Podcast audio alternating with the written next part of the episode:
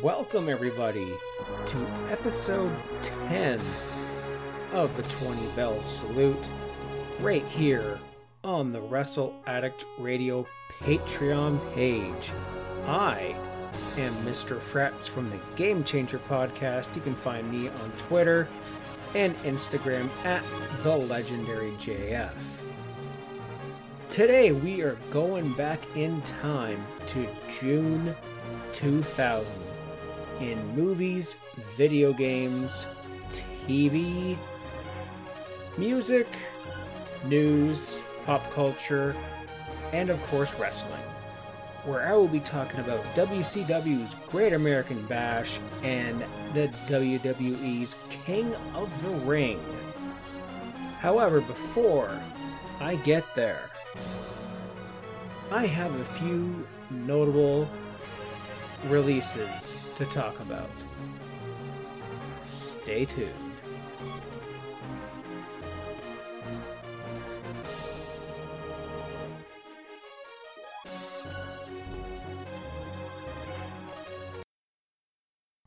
Starting off here in the movies, we have Me, Myself, and Irene, an American black comedy film directed by the Farrelly brothers, starring Jim Carrey, Renee Zellweger, Chris Cooper, Robert Forster, Richard Jenkins, Daniel Greene, Anthony Anderson, and Jerod Mixon.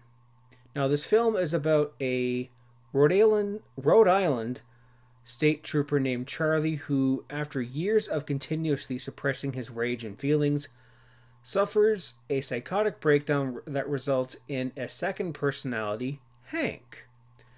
And this is, of course, uh, Carrey's first role in a 20th Century Fox film, and the second film with the Farrelly brothers, the first one being Dumb and Dumber, released in 1994.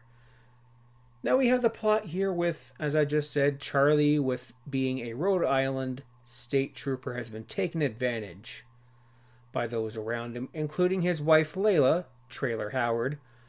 Almost immediately after their wedding, Layla begins to cheat on Charlie with their with their limo driver, a uh, short person named Shantae, and I can't think of uh, of the actor's real name here right now. You're gonna have to uh, for, forgive me for that as I go through the Wikipedia page here and see nothing. Okay, so you have uh, Charlie just refusing to accept it, despite his friends warning him of Layla's infidelity. Even after giving birth to African American triplets. A few years later, you know, Layla leaves with Shantae, abandoning her children, leaving Charlie to raise the triplets Jamal, Lee Harvey, and Shantae Jr., who are Anthony Anderson, Jerod Mixon, and Mongo Brownlee. You know, Charlie is loved by the boys, but abused by the rest of the town, kind of being a, a cuck. I don't know if that's a good term to use today. So Charlie develops a split personality named Hank to deal with the confrontations that Charlie avoids. Emerging whenever Charlie is in extreme stress, Hank is an over the top, rude, and violent persona reminiscent of players uh, characters, I'm sorry, played by Clint Eastwood and the movie throughout the movie is just a whole bunch of hijinks and he meets renee zellweger you know there's this really funny and gross visual gag of uh, of the split personality coming out when uh, charlie's neighbor steals either he steals the newspaper or does something so or no the dog the dog his dog takes a dump on on Charlie's lawn. So, what's it? Hank comes out and then he proceeds to grab a newspaper and, well, he does his business on the lawn, and you see an extreme close up of chocolate soft serve ice cream being served, just as uh, Hank was relieving himself, resulting in one of the, the funniest visual gags of the time. Uh, I I think I even watched this movie in theaters. I know I watched it with uh, my girlfriend, who I would be dating later in 2000. You're gonna be hearing a little bit about her because you know she was my first girlfriend, and it was uh, it was a nice relationship. I thought. It's too bad we didn't work out. So. Uh, yeah, this is just your classic wacky comedy, split personalities. This was my first exposure to things like split uh, split personalities and psychotic breakdowns, and th- this movie is just absolutely freaking hilarious, and I highly recommend it. I'm gonna hunt it down. I'm gonna see if it's on Netflix or if it's anywhere streaming. Uh, maybe after I record this half of the podcast. Movie I won't be revisiting. Oh, stars Nicolas Cage. It's gone in 60 seconds.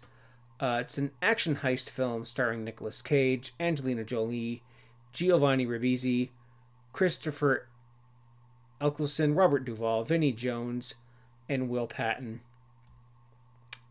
And this is a loose remake of the 1974 film of the same name. And this is just another.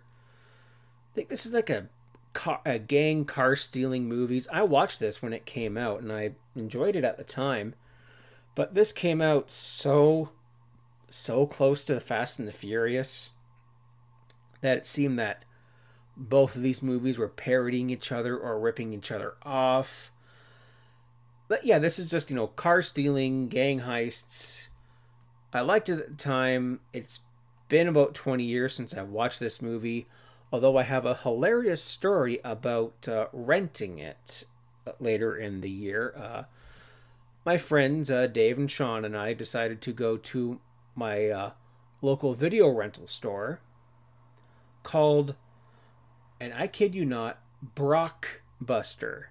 Now, for context, I grew up in Brock Township in Ontario, Canada. How that place didn't get sued is a bloody miracle because we were about a half hour away from an actual blockbuster video. And you know, I, I knew the owners of uh, of the video store quite well, you know, because you know, being in a small town, everybody knows everybody, and this was, you know, one of the I think by 2000 it was one of the two places in Cannington you could rent movies, the other one being our small town general store. So we go to rent this movie and get a whole bunch of food. My buddy parks literally on the opposite side of the road, directly across from it. You know, it's dark out. I couldn't tell whose car was who, and I wound up in the back seat of someone else's car. Luckily, this was the mother of uh, one of my classmates, and I just said, you know, sorry, Mrs. Robinson. And then you hear, then the, you know, here's to you, Mrs. Robinson, just started going in my head. I shut the door, and Dave and Sean are in the car behind her, peeing themselves laughing. Classic Fretz embarrassing himself. I have a lot of embarrassing stories and I think I've been trying to phase them all out of my memory, but this one came back to mind as I was researching. Gone in 60 seconds. Thanks, brain. I appreciate that. Next up here we have we have Chicken Run. This is a uh, claymation animated movie based on a uh, a British uh, I think I think it was based on a, a British cartoon or British series. Uh, I don't remember this one. It was uh, the highest grossing stop motion animated film in history. You know, this was done by DreamWorks and the French studio Pathé, which was their first feature length film. and it starred Phil Daniels, Lynn Ferguson, Mel Gibson, Tony Haygarth, Jane Horrocks, Miranda Richardson, Julia Sawalha, Timothy Spall, Imelda Staunton, and Benjamin Whitrow. And I only recognized one name in there, and his name, of course, is Mel Gibson, as unpopular as that name might be today. He was, well, he was there. And this next movie here was one that I actually remembered a little bit vividly, and I know I saw this one in theaters. Uh, this was The Perfect Storm, an American biographical disaster drama film directed by Wolfgang Petersen. This is based on the 1997 nonfiction book of the same name by Sebastian Junger. This uh, tells the story of Andrea Gail, a commercial fishing vessel that was lost at sea with all hands after being caught in the perfect storm of 1991. Now, the perfect storm, aka the no name storm, and the Halloween gale slash storm was a nor'easter that absorbed Hurricane Grace and ultimately evolved into a small unnamed hurricane itself late in its life cycle.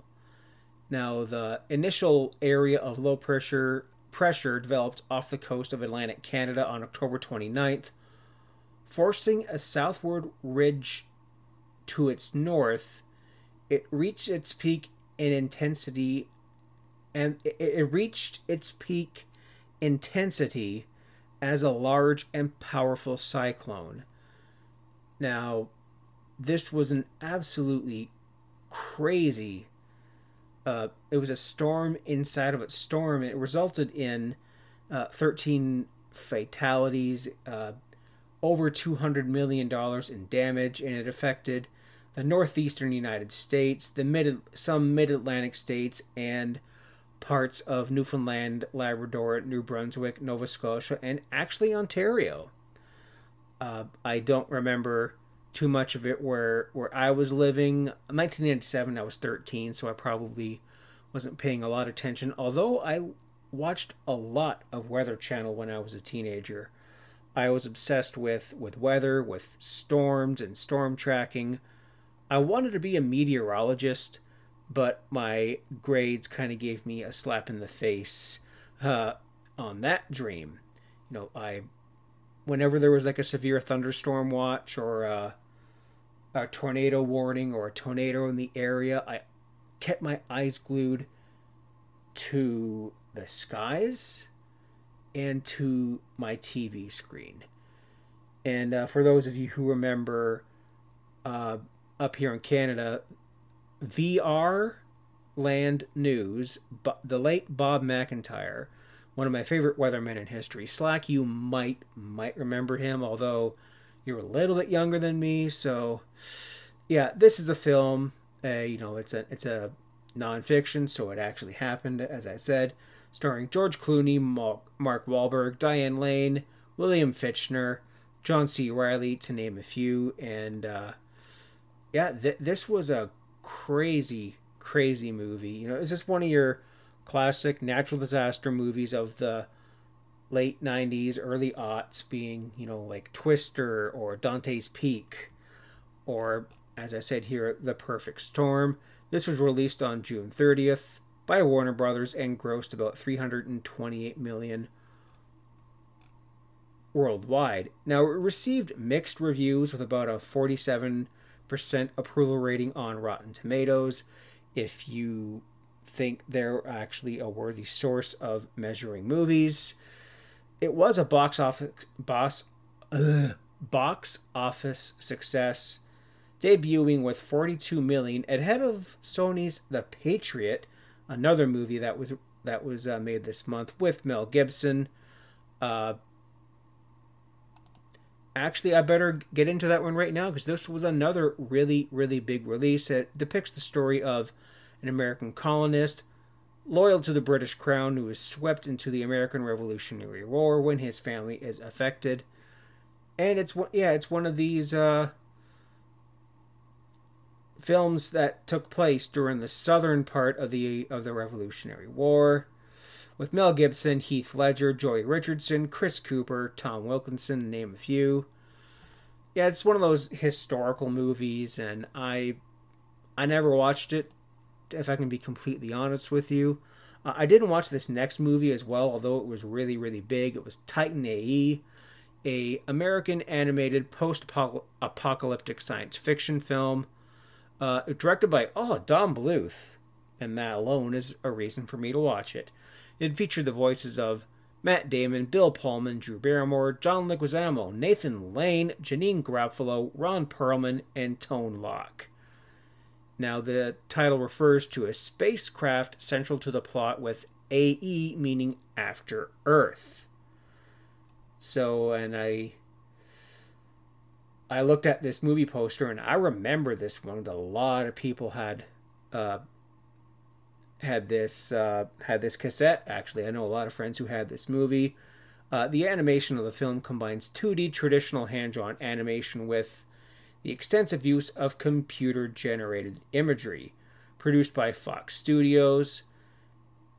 As its second and final film and project, the film was released on June 16th. It received mixed reviews and actually made a loss at the box office. So, for some, this might have been like a underrated hit, but this didn't do very well. Now, on to the music of June 2000, and holy crap, we have a stacked month in releases. Starting with Deftones' White Pony, which featured the song Change. The Queens of the Stone Age, rated R, which I believe is their debut album. White Stripes, De Stijl. Lil Kim, Notorious K.I.M. I see what you did there. Ooh, this one's big. Bon Jovi's Crush, which featured It's My Life. You know, Bon Jovi has always been in and around the scene since the 80s, and this was their major, in my mind, their major comeback. You know, It's My Life is a song that's going to rule the rest of 2000. Uh, Nelly, Country Grammar, which I believe featured uh, Ride With Me. NOFX, Pump Up the Volume. That one's for you, Wakely. I love you, brother. I miss you. And Afroman's Because I Got High.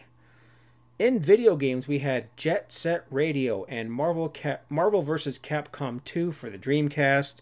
We had Deus Ex for the PlayStation 1. We had Mortal Kombat Special Forces. Now, this was when Mortal Kombat decided to make two very different non fighting games to kind of branch out of the genre and maybe give characters some depth. So this was like your top down shooter Contra ripoff with with Jax, the uh, the African American man with the two robotic arms. And of course this would follow with uh, Mortal Kombat Mythology Sub Zero, Oh no. In TV, we had Family Guy's Let's All Go to the Hop, which featured Peter Griffin going back to high school because uh, he was trying to get the kids not to um, lick hallucinogenic toads. They were causing a lot of bad trips because a uh, a, a poisonous Peruvian toad infestation had affected Quahog and this kid kind of fell on a toad face first. His tongue came out of his face and hallucinated in front of his friends, resulting in everyone, you know, doing Kermit, as uh, as Tom Tucker would say. And we had Damn It Janet, you know, an episode where uh, Stewie falls in love with a, a, a young preschooler named Janet. Uh, this featured my favorite cutaway gag in the history of the show with uh, You can't leave dad home alone. Last time he turned the house into a giant puppet. So Peter, Peter managed to fashion his roof into a puppet. Hey, stay out of here. I'm the Griffin's house. Bring me a tool shed, for I am hungry. Still makes me laugh to this day and still my favorite cutaway joke of all time. Yes, it's better than the Conway Twitty jokes. Yes, it's better than the Mick Jagger David Bowie one, where they showed the entirety of that Dancing in the Street music video. Yikes. there's something about Polly where Peter befriends a mobster named Big Fat Polly. uh, and then he's too sexy for his fat. Where uh, Peter befriends this uh, plastic surgeon who makes Peter into a ripped hunk. A show here debuts that ends up being one of the biggest shows in TV history as it's entering its 40th season Survivor. Now, uh, we all know what Survivor is. You pluck a whole bunch of people onto an island in parentheses. Uh, you, you break them up into tribes, you do challenges, and you vote people off. Now, I watched the first maybe four seasons of Survivor until I got really tired of it because they never did what I think would make a true survivor is that you change the climate. You get out of this tropical you get out of this tropical island where you're probably just a stone's throw away from a resort. You're staying in a hotel. You're not really eating bugs and staying in tents. This shit was fake. It was as fake as wrestling. I mean, come on. What they really should have done is like Survivor Yellowknife in January. Then you'll see where the real people step up. Survivor Northern Manitoba. Heck, I would take Surv- Survivor Grey Bruce County, County outside in January than any of these islandy Australia or Samoa or Fiji or like Cuba. They really should have switched up the climates once in a while. Uh, I did enjoy it at the time. You know, I loved the second season because it featured, uh, you know, one of the most infamous characters in history. You know, the Jerry. You know, the famous. You know, the bitch. Uh, for me, I was cheering for that uh, that black lady who was like a ex drill sergeant or something. She got voted off near the end, and I was devastated. And another show debuted here and only lasted a few episodes just because ABC screwed them. And it was Clerks, the animated series, you know, an adult animated sitcom, which is, of course, based on Kevin Smith's movie Clerks. Uh, made by View Askew. And uh, yeah, this was so funny, so strange. I mean, you had the voices of Jeff Anderson, Jason Mewes, Brian O'Halloran, the, the two former Jason and Brian I've, I met at Comic Con, and they were both very funny.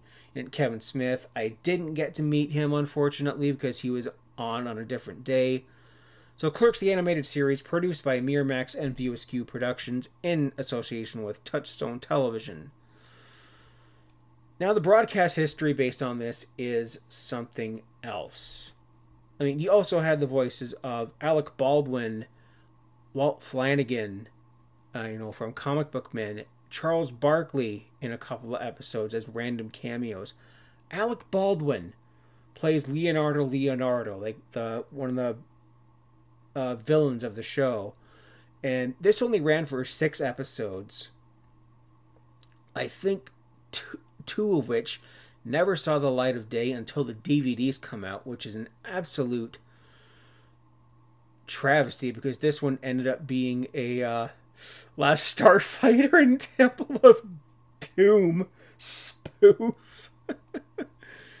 so the episodes of Leonardo Leonardo returns, and Dante has an important decision to make. Geez, talk about alliteration in your title themes, guys. So you see, Leonardo returns to Leonardo, New Jersey, and opens the quicker stop across from the quick stop, which of course takes away all of Dante and Randall's customers, nearly putting them out of business. The duo goes out to stop Leonardo, uncovering his plot to enslave all of humanity, but are scoffed during an appearance at Town Hall. Jaylen and Silent Bob have been selling illegal fireworks to children, inadvertently blow up the quicker stop. oh, I gotta watch Clerks after this, maybe. So the next one was a clip show. you had a, a cartoon series that was in its second episode, and it was a clip show. Here's the thing the first episode never aired. This episode wasn't seen until the DVDs were released. So they were flashing back to an episode that nobody saw. oh my goodness. So this is the one where Dante and Randall get locked in the freezer at the store and remember some of their great moments of their lives, like when uh, Dante lost his virginity. It's like, you know, oh, I can't stop th- thinking about Caitlin Bree. You know, I lost my virginity to her, and it shows a clip. It shows a clip of you know them in the back seat of a car, you know, about to go to business, and you know Randall's like, "Duh, I know, I was there." So you know they go down, and Randall breaks out a video camera. oh my goodness! Uh, it's like half of these episodes. I'm looking at the wiki now. Half of these episodes didn't air. I think only two made it to air, and ABC just totally turned the screw to them. Uh, A- ABC picked them up before the series was can- was was canceled. Uh, several factors contributed to the cancellation, which included low ratings, the show not fitting in with ABC's other programming, un- an unsuccessful testing screening to older audiences, and ABC's decision to air the shows out of order. So the second episode, the flashback one, is their first. And you had another one where uh, Patrick Swayze either does or doesn't work in the new pet store. Uh, okay. and yeah, and then there's this uh, this courtroom one that that actually aired. It was one of the two episodes that really aired. And I remember this because I watched this in my buddy Dave's basement. You know, the same buddy Dave that I watch all my pay per views at at the time. So Randall is left in charge of the quick stop as a result of a bet between him and Dante. Jay sues the quick stop for $10 million after slipping on Randall's spilled soda. Randall is Dante's lawyer for the case, while Judge Reinhold presides. This wouldn't be the only time they made that joke. I believe the same visual gag was made in. No, it wasn't. No, it wasn't. Um, I was trying to think of the movie Fanboys, but Lando Calrissian played the judge. Or was it Carrie Fisher? I can't remember. I'm to watch that again, too. Jeez, man. I'm not quarantined. I don't have time for this shit. So, several NBA players are members of the jury, including, you know, Charles Barkley and Patrick Ewing. Uh, and then at the end of this, there's this disclaimer informing the audience that the remainder of the episode was lost and the new ending was written by the Korean animators, which resulted in a whole whack of non sequiturs in bad Japanese English, if you will. There's the afro, there was the aforementioned uh, Last Starfighter and Temple of Doom parody, and a high school reunion, which was amazing. And this thing called the last episode ever. You know, they Dante and Randall work inside the quick stop discussing various things after they are told they need to make the show more similar to Clerks, the movie, the actual Clerks. Meanwhile, outside, Dante is supposed to have a date with Caitlin Bree. Jay and Silent Bob go to a fair where havoc ensues, of course. Walt and Steve Dave need stuff. Leonardo finds a soccer team on his roof. And Dante keeps getting called by a guy who wants to show him the truth about the Matrix. Eventually, due to a phone call unknowingly being made to the president, the army surrounds the quick stop. The president is attacked by hookers and vampires who were enraged to find the RST video closed. Dante and Randall finally go outside where the animators put him in the awkward situations until it is revealed that Jay is the animator behind it all. What a trip. This is another thing I'm going to have to watch later. Uh, absolutely wacky, cartoon. Uh, if you were not a fan of of Clerks, Mallrats, and Dogma, you probably didn't get the jokes in this. You probably didn't appreciate it. But my goodness, I did. And yeah, I'm probably going to watch the Clerks cartoon right after I stop recording this bit because the other half of the 20 bell salute is on its way. And oh boy, we got WCW Great American Bash before I get to cover the amazing King of the Ring 2000. Man, an absolutely crazy, crazy month in all these releases. I didn't really talk too much about Jet Set Radio, but this was kind of like a a video game where you're a rollerblader and you're doing graffiti, so it's kind of like Tony Hawk's Pro Skater. Eh, oh man, by the way, I can't wait for the Tony Hawk Pro Skater remake. It, it's it that's gonna be whack. You know, Marvel vs. Capcom 2.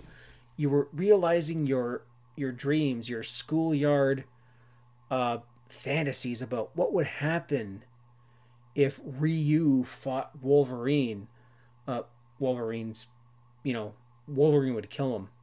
I mean, it's it's it's it's that simple. But then I'm thinking like, okay, what about Juggernaut versus Zangief? You know, M Bison versus Captain America. The possibilities were endless.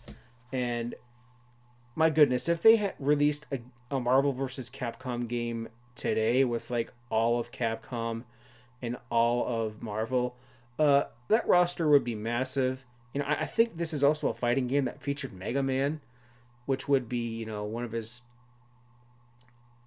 first, you know, quote unquote fighting game roles. I don't remember anything about Deus Ex, but holy crap. Uh, yeah, and what was I doing in June 2000? Well, I was finishing off 10th grade. I was hanging out at my local youth group every week. Uh, and I was just having fun, having a good time. Being 16. that's that's all I that's all I can remember. So, stay tuned for the second half of the 20 bell salute.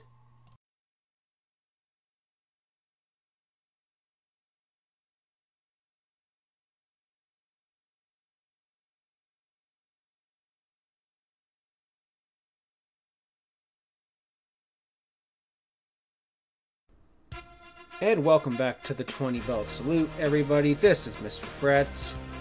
And before I talk about WWE King of the Ring 2000, I have to take a little trip down south to WCW and talk about the goings on there.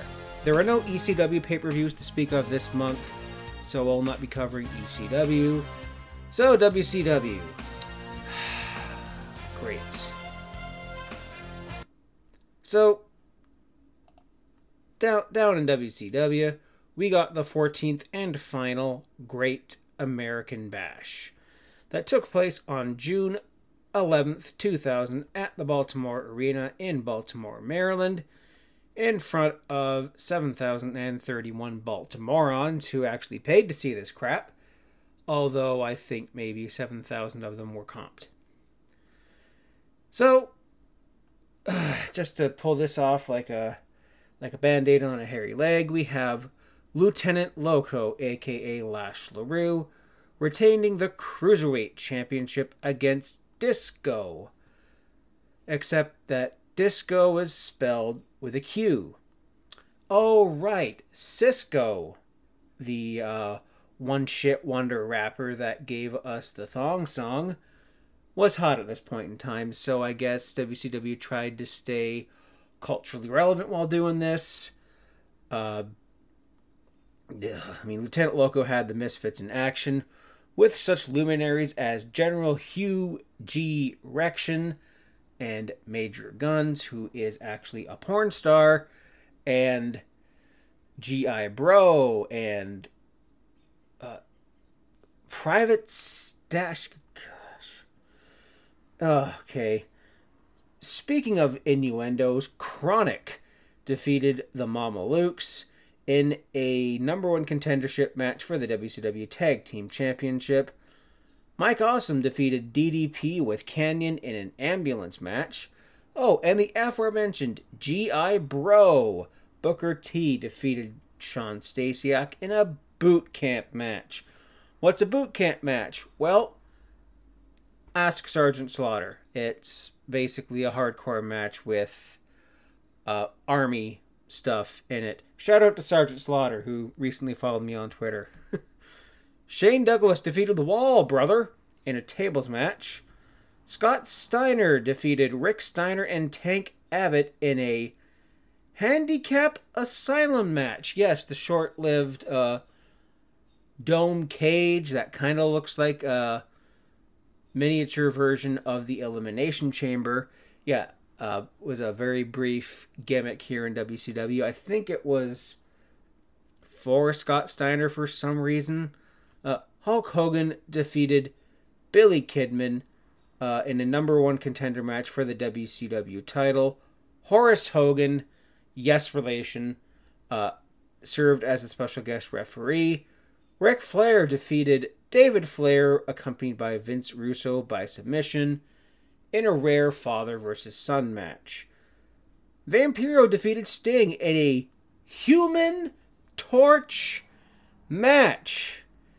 Yes, just one year earlier, we had the Inferno match, and now WCW wanted a piece of that pie. I believe this match ended with uh, Vampiro and Sting climbing up to the top of the uh, the Tron, and uh, a Sting-like dummy was set on fire and fell off of said uh, Tron. You know, this is much like the this the same visual of Road Warrior Hawk falling off the Titantron on Raw. Uh, and in the main event, Jeff Jarrett retained the WCW heavyweight title over Kevin Nash with Ernest the Cat Miller, the GM or the commissioner or, or something, serving as the special guest enforcer. Yikes, holy crap. Uh, Mance, brother, uh, how did you do it? I mean, if you want to know how, Mance, formerly of the Gift Pod podcast, now of the Delight Show, which I thoroughly enjoy. Uh, want to know how he went through WCW? Well, why don't you go back into our archives here on Wrestle Addict Radio? I believe you'll even find some of them on the uh, on the former Rant with Ant feed as well. Uh, yeah, Mance, I want to know how you got through this crap because even going through the Wikipedia page itself and reading this aloud is enough of a chore. Oh man, but you know, next month I believe we are getting New Blood Rising. Is that the pay per view that took place in Vancouver? Because I have a uh, small appreciation for that, mostly due to the antics of one Lance Storm, one of my favorite Canadian wrestlers ever. Hey, maybe that's a fave five, but I already gave you my favorite five wrestlers ever, and I think half of them were actually Canadian. Anyways, on to the goings on in the WWE. We had King of the Ring 2000, the eighth annual pay per view that took place at the Fleet Center in Boston, Massachusetts on June 25th, 2000. The Fleet Center is, of course, the former home of, of the Boston Bruins, my most hated team in all of sports. And quite frankly, every other team from Boston, anyways. Shout out to you, Andrew, Scaman. Even though you're from that area, I still love you. You're still a great dude we had here 17,651 fans. And man, uh, I have this on DVD. I watched this on the network, and I got to say that this is a very, very enjoyable show.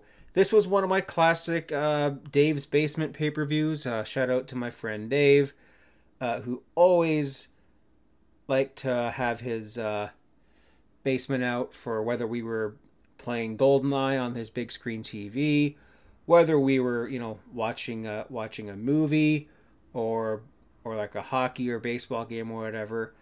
Uh, he was always up for a good time. In that basement, uh, to have central air in the year 2000, you had to be pretty well off. So, sh- shout out to the to the Caustic family there. I hope you're all doing well. You prob we haven't spoken in a long time, anyways. Uh, Dave's basement was uh, the place of where I watched many pay per views in my uh, in my in my youth, and this was one of them.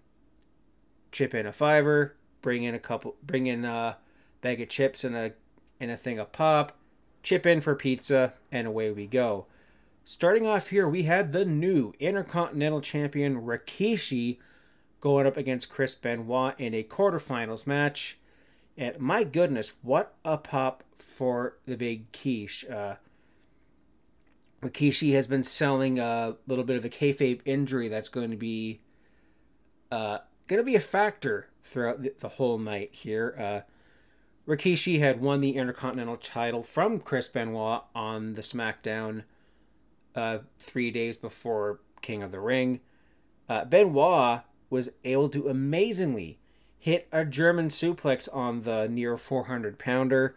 Uh, I mean, it, it's con- it is it controversial to give a man praise for his talents because not only was Benoit an amazing technical wrestler, that guy was hella powerful. If you can suplex Rikishi, then you can do pretty much anything. Uh, and then someone held up a sign in the crowd that said, This is not a Chris Benoit sign. Then what is it? oh, I loved signs in the Attitude Era. Give Attitude Era signs a follow on, on Twitter. I think they might still be active. But uh, to give two more people uh, a follow, it's unrelated, but as it's in my mind, there is a GIF. It's a What Will Mongo Do Next? And it's nothing but Mongo GIFs. Steve Mongo McMichael, short lived wrestler, football player, commentator. And I think it's like the adventures of, of Psycho Sid, Sid Vicious. One of my favorite wrestlers of all time, but uh, he was unintentionally hilarious for botchamania related reasons. Shout out to you, Maffew. So we see the crossfacers tried to be applied here. Uh, but then Chris Benoit can get the job done. He hits a steel chair to the arm of Rikishi, giving it a really nasty bruise.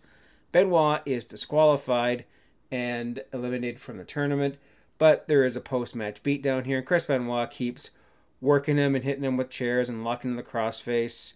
Uh, all the refs and legends come in to help break it up, and while the uh, they were trying to stop Chris Benoit from leaping off the top rope.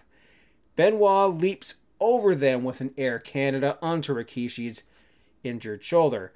Uh, backstage, we see the McMahons kind of talking strategy and kind of, uh, you know, being a little bit frantic about their main event match.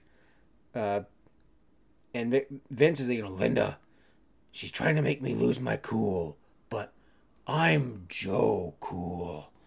Uh, this is kind of pre like raspy or intense McMahon who says you're fired. This is Vince who's uh he's trying Linda is trying to make me lose my cool. But I'm Joe cool. Okay? He goes away and Shane's like, he's not cool. He's not cool, everybody. Uh this this is good. Uh, another quarterfinal match here. Eddie Guerrero going up against Val Venis Oh my goodness, take my money. What a fantastic te- technical match here. Eddie, accompanied by his mamacita, Chyna and Val Venis with his valet, Trish Stratus. Trish, Val, T and A. T, V, and A. Oh, I get it now. WWE, you dirty dogs, you yeah, I got it when I was 16. Shut up. So we have two really gifted wrestlers going out there, giving it their all, and they're chanting for tits. I mean, I was 16, as I said, near 2000. I would have been chanting for tits too. Um, we see a money shot off the top rope for Val, but Eddie gets the knees up. Chyna tosses Trish around like a rag doll. There is a perfect plex and a win for Val Venis. And if you want a little bit of uh, irony here, wait, no, yes, a little bit of irony here. Uh, these four are going to be involved in a title match at SummerSlam. What title is it? You're going to have to wait and find out. It's the Intercontinental. See, you didn't have to wait that long, huh? Uh, backstage, Pat Patterson looks for an outfit. Oh no. I just realized it's on this show. Uh, turn the page. Coming up. Oh. Oh, here we go. In the background of this next match, I'm going to give you the entrance theme here of one Bull Buchanan going up against Crash Holly in a quarter final match. This theme song, my goodness, it's a banger. And if you're a fan of the Attitude Era podcast like I am, they put this theme over massively. There's just something about this theme. I absolutely love it. Sorry for the silverware there. I was having a snack on my desk here. So we have Bull Buchanan, who had just broken off from the Big Boss Man, coming up as a single star. And while he would be kind of aimless and directionless for a couple of months, you know, Bull would, of course, join the right censor, but for a few short weeks or months, he came out to this banger. And of course, if you watched Velocity in the year 2002 like I did, he also had it then. Anyways, we have here the look on Bull, Bull Buchanan's face here when he was coming out to the ring. Even Jerry Lawler was like, oh my god. Uh, he had that killer instinct, these big bulging eyes, this big bulging, probably steroid using man. And of course, we know he'd be B squared, um, John Cena's short lived bodyguard. 6'8, 296 pounds. I mean, look at this guy. Vince McMahon's like, there's a lot of beef here. I can do wonders with this guy. He's muscular, he's agile, he looks like a roided up stone cold. Uh, yeah, what could have been with this guy? But then, you know, he had to speak. Uh, what could have B squared been? Imagine B squared versus John Cena at WrestleMania. Anyways, uh, he misses a scissors kick and Crash Idol. Crash Holly, gosh, cradles him for the quick win, and he bails the Houdini of hardcore. He wins and he disappears. And now backstage, Vince and Linda are talking. It's like, you meddle in my business. You slapped your own daughter. You brought back The Undertaker. You rehired Stone Cold Steve Austin. You are meddling in my business, Linda. Uh, yeah, I'm not doing Vince's non voice because it's less fun, and that other Prichard voice is easier to impersonate.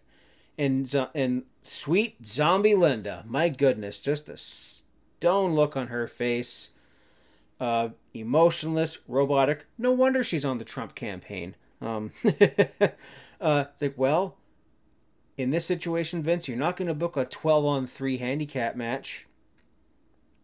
We're going to have things play down the middle. We're going to have things fair. Next quarterfinal match here, which I think is the last one. Uh, Kurt Angle versus Chris Jericho. Man, this is good. So, Kurt Angle is out there slagging all the Boston teams. Aw, remember when Boston teams sucked? Oh, man. Those were the days. He's like, I'm fat. I'm unemployed. Get me another beer. Sorry, Andrew. uh, fun fact about that day is that yeah, the that the day of King of the Ring, uh, the Boston Red Sox lost to my Toronto Blue Jays.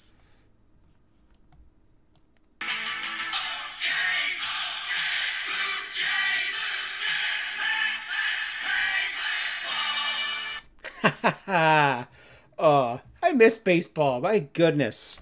Stupid coronavirus and ownership and anyways uh, uh, tony batista hits the uh, uh, winning run f- in the 13th inning no relation to jose bautista bat flip guy maybe different spelling so we have here there was a slow count by teddy every time uh, chris jericho was trying to get a uh, get a win here or angle i think he was slow counting just about everybody an angle slam here is counted into the walls of Jericho, and Steph comes out and nails Chris. Uh, tried to nail Chris with the women's championship, but hit uh, Kurt Angle instead. Jericho forces himself on her. Assault! Assault!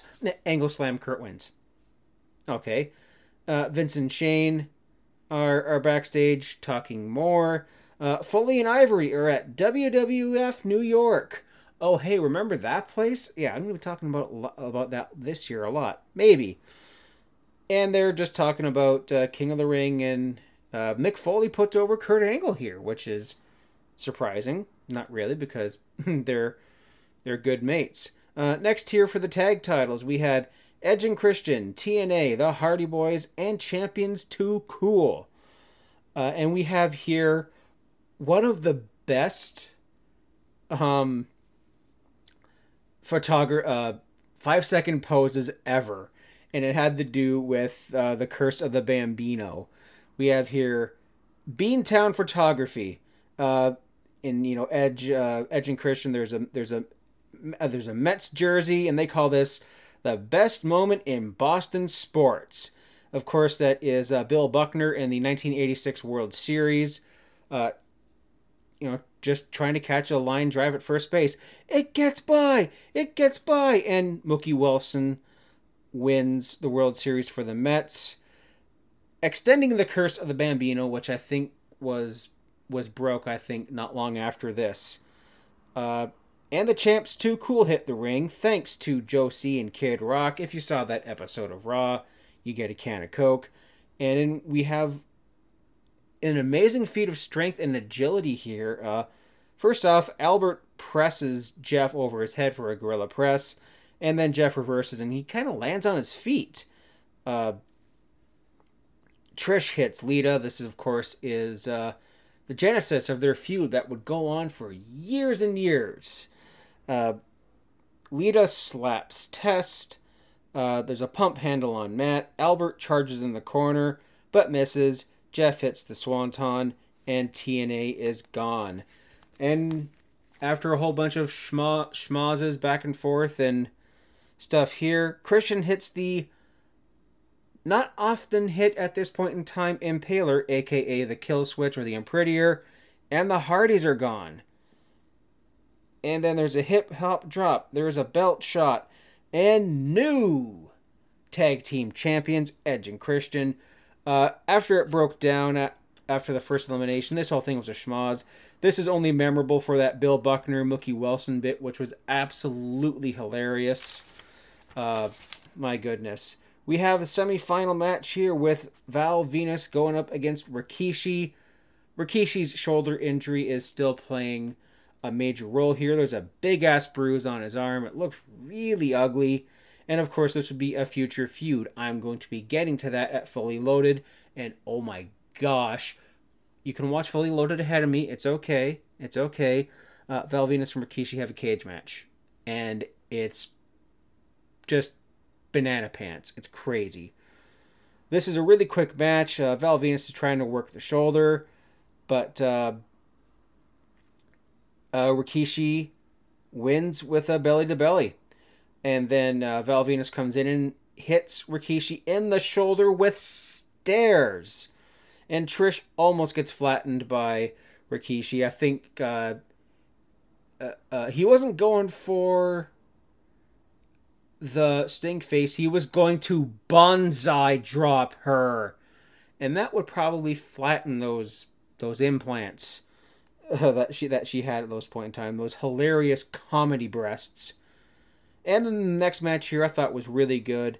Uh, Nate and I were actually talking about this because him and I are actually also reviewing this show on the Game Changer podcast. So you're going to get a double dose of Mr. Fretz and King of the Ring 2000, just so you know. There will probably be a lot more details here than there, although Nate will do like his his details and me I'll just talk about bits of this match. Anyways, here Crash and Kurt Angle, which ended up being a really good match. Kurt Angle kind of put the shine on Crash a little bit and made him look good. Uh, and they're talking about this fairy tale for Crash. Uh, Crash hits a really nice missile drop kick. Uh, and as wrote here down, Angle made him shine here, made him look good. Couple of hope spots, but then there was an Angle slam. Next up here, for the Hardcore Championship, Gerald Brisco and Pat Patterson in an evening gown match.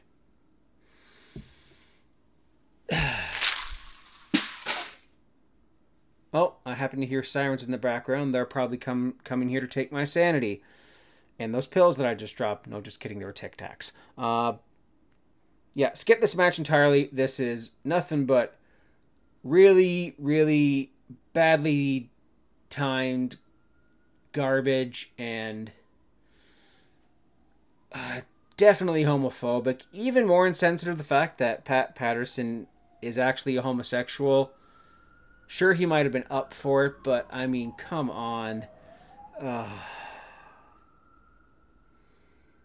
yeah, this was this was crap, and the only thing that saved this match was Crash Holly, who came out and I think he either hit a trash can lid or the kitchen sink on, on Pat Patterson, and then mercifully ended this hardcore championship reign of you you know what? I think Pat Patterson won it from Brisco and then they were fighting backstage and then oh yeah and then McMahon's like this is to be an evening gown match I know Vince just booked this just for his jollies maybe I don't even know if it was for a laugh or to get off I'm not one to kink shame but seriously dude this was garbage this was borderline offensive.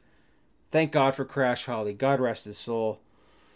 And next here we had Run DMC DX versus the Dudley Boys in a dumpster match. Now, this was like a dumpster table tables match hybrid in which you throw your opponents through the table and then in the trash. Now, this was really convoluted. Road Dog doing his usual shtick about the doghouse, two tears in a bucket, and if you don't like it, suck it. Although the crowd went along with the sing along here, immediate X Pac sucks chance. There is a Bubba bomb, and Bubba's just talking trash. There was a pre was up headbutt, although, you know, what that was already a thing at this point in time. I think it was in like 99. Those uh, Budweiser commercials, and then they were spoofed in every movie ever made for the next two years after. Thanks, Budweiser. Yeah, I was saying was. I had a was up shirt. I was young. Shut up. Um, and then, yeah, Tori actually eats the was up too. And, you know, Devon stays down there a little bit too long. Okay, and King's like, I want to rub that boo boo. Wait, what? You want to? Oh, okay. You want to rub her? Beep. Sorry, that word's not allowed here. yeah, there's a there's a camera in the trash can, so I guess. Uh, I was gonna say so I guess uh, something something Tori something. So I was gonna say something offensive. I'm dumb, and I couldn't even land the joke. Classic awkward frets. Cut that, and it's in. Uh, Dudley boys are in the bin and it looks like that DX wins, and the referee is just like, oh, let's check if they're in here, but they're not. They escape um, the, the side door. Uh, okay. Chairs get involved. Get the tables. Dog gets put through two tables in an over the top rope power bomb. Ouch. X Pac with the superplex. Tori gets the super bomb, and finally, we get some revenge, and Tori is going home to the trash can. There it is. And oh, chairs again. And DX takes them out and wins. No, Tori's super bomb was denied. And then DX gets chairs and DX won this feud? Wow. So DX beats the Dudley Boys again. Chairs thrown in the trash. Win. Uh, Road Dogg and X Pac escape. Uh, but Tori gets super bombed off the top rope through the table because the Dudley Boys get a table with her name on it. Bubba in his classic euphoric trance and uh, JR with a great line Someone give Bubba a smoke. yeah, okay, so he orgasms Tori through a table. Yo, okay, let's just back off there a little bit. We have a King of the Ring promo here going through the prestigious history of this prestigious title of King of the Ring, except Todd Pettengill wasn't here to to talk about it. And in the finals of the King of the Ring, we have Kurt Angle going up against Rikishi. Uh, and then Kurt Angle is just like, you know, I'm gonna kick his butt. Pardon my French. Uh, such a good, such a sweet, cute, squeaky clean Kurt Angle that wasn't talking about having bestiality sex with Sharmell. Yes, that happened. Um, so we see a stink face. Nope, denied. Low blow, clothesline. Kurt Angle is continuously working that injured shoulder and with one arm, Rikishi hits a Samoan drop in a massive hope spot, and then he does a running diamond cutter from the quarter, which was his former finisher as Make a Difference Fatu. You know the we gotta clean it up or something. The the don't do drugs Rikishi uh, that transitioned between Head Shrinkers and the Sultan. Yeah, don't don't look it up. Uh, it was very 1995. Olympic Slam and Keish kicks out. Banzai and a two count. And then Kurt Angle places. No. Rikishi goes to the top rope, and you're thinking, like, oh my goodness, he's going for the head shrinker splash here. No, this is not going to be good, but he is crotched. Kurt Angle hits a second rope, Bret's rope, belly to belly suplex, and he is crowned the 2000 King of the Ring. All hail King Kurt. And of course, Kurt Angle's coronation is going to take place tomorrow night on Monday Night Raw. Crap. Yeah, I forgot to watch that too. And then the main event in one of the most convoluted title matches ever. The Undertaker, Kane, and The Rock go up against Vince McMahon, Shane McMahon, and WWE Champion Triple H and Triple H's world title is on the line. So, whomever gets the pinfall on Taker Kane on the Rock side at least will be the champion. And for time for an unpopular opinion, my time is better than the game and King of Kings. Come at me. And on the network, uh, Kid Rock is dubbed, and instead we heard, You've done it now! You've gonna made a big mistake. Ugh. So this match immediately breaks out into a schmoz, and everybody wants to be my lover, except they want to be the champ. I'm sorry. I'm totally not sorry. Uh, we see a pedigree to the rock. Taker's like, nope. Uh, Shane McMahon does his dance. You know, which way did he go? Which way did he go? Punch! That way. Brothers fight. Taker and Kane. Brothers don't fight. Brothers got a hug. No, brothers don't shake hands. Brothers got a hug. If you get that reference, I love you. Uh, Kane chokeslams the rock. Dissension. Smellness. Another, if you get that one, I love you. Uh, so we see, oh man, Tombstone the Triple H. By I think that was by Kane, and Taker says, "Nope, no, boy, you're not being champion. Shane gets super swung, choke slammed from the top of the rope outside through a table by The Undertaker. Of course, that was uh, one of Undertaker's patented moves on SmackDown 2 for the PS1. Uh, and then in the winner here, we have The Rock pinning Vince McMahon to win the WWE title. Again. Awesome. And I think the next night on Raw, Vince McMahon is just like, you know, he's gonna go home and be the genetic jackhammer. Daddy's coming home. Please, no. Anyways, that has been King of the Ring 2000. That has been June 2004. The 20 bell salute.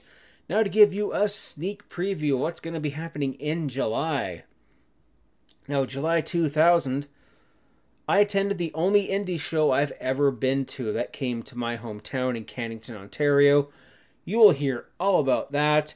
You will hear about Fully Loaded 2000 and whatever July 2000's pay per view was. I think it was New Blood Rising. I don't know, but I'm. No, it was Bash at the Beach. Oh, God, even worse. Oh. Oh, Jeff Jarrett laying down for Hulk Hogan. Oh, I'm going there. Yep, I'm going there. Uh, hey, uh, if you guys want to hear something really funny, go back and listen to the Attitude Era podcast when they covered this event. Yeah, that's bad. but I'm going to end off on a good note, ladies and gentlemen. Uh, this has been the 20 Bell Salute. Thank you very much for listening. Please follow me on Twitter at the legendary JF. Follow Wrestle Addict Radio at addict underscore wrestle. Listen to all of our shows. The Kings of the Rings podcast, The Delight Show, the YLP podcast, the Game Changer podcast. Go on our store on Teespring. It is the month of June. It is the middle of June when I record this. And we have a Pride collection and all of the proceeds go to the Trevor Project, which is a crisis prevention for youths under 25 in the LGBTQIA plus community. Uh, please let me know if I said that one right. Uh, yeah, we have some wicked designs, like all of our logos done in in the style of the rainbow, and we have all of our other regular merch as well from every other collection. Fretzelmania my my side project, my side hustle, probably the platform you're listening to this on or the Patreon page. Also, I also have a line of merch there. If you buy a shirt, sweater, sticker, thanks Dwayne, um, mug, anything from there, please hit me up on on my social medias, and I'll be sure to give you a massive shout out and a massive thank you. Uh, and yeah, listen to us on our Patreon because we have some other great shows on there, like The Secret Files, like Love and War, uh, Fretz's Fave 5, among many other great things. Uh, a lot of cool things coming on Wrestle Addict Radio. I'm looking forward to to uh, doing more of it with you guys. So, this has been Mr. Fretz. God bless you. I love you. Peace.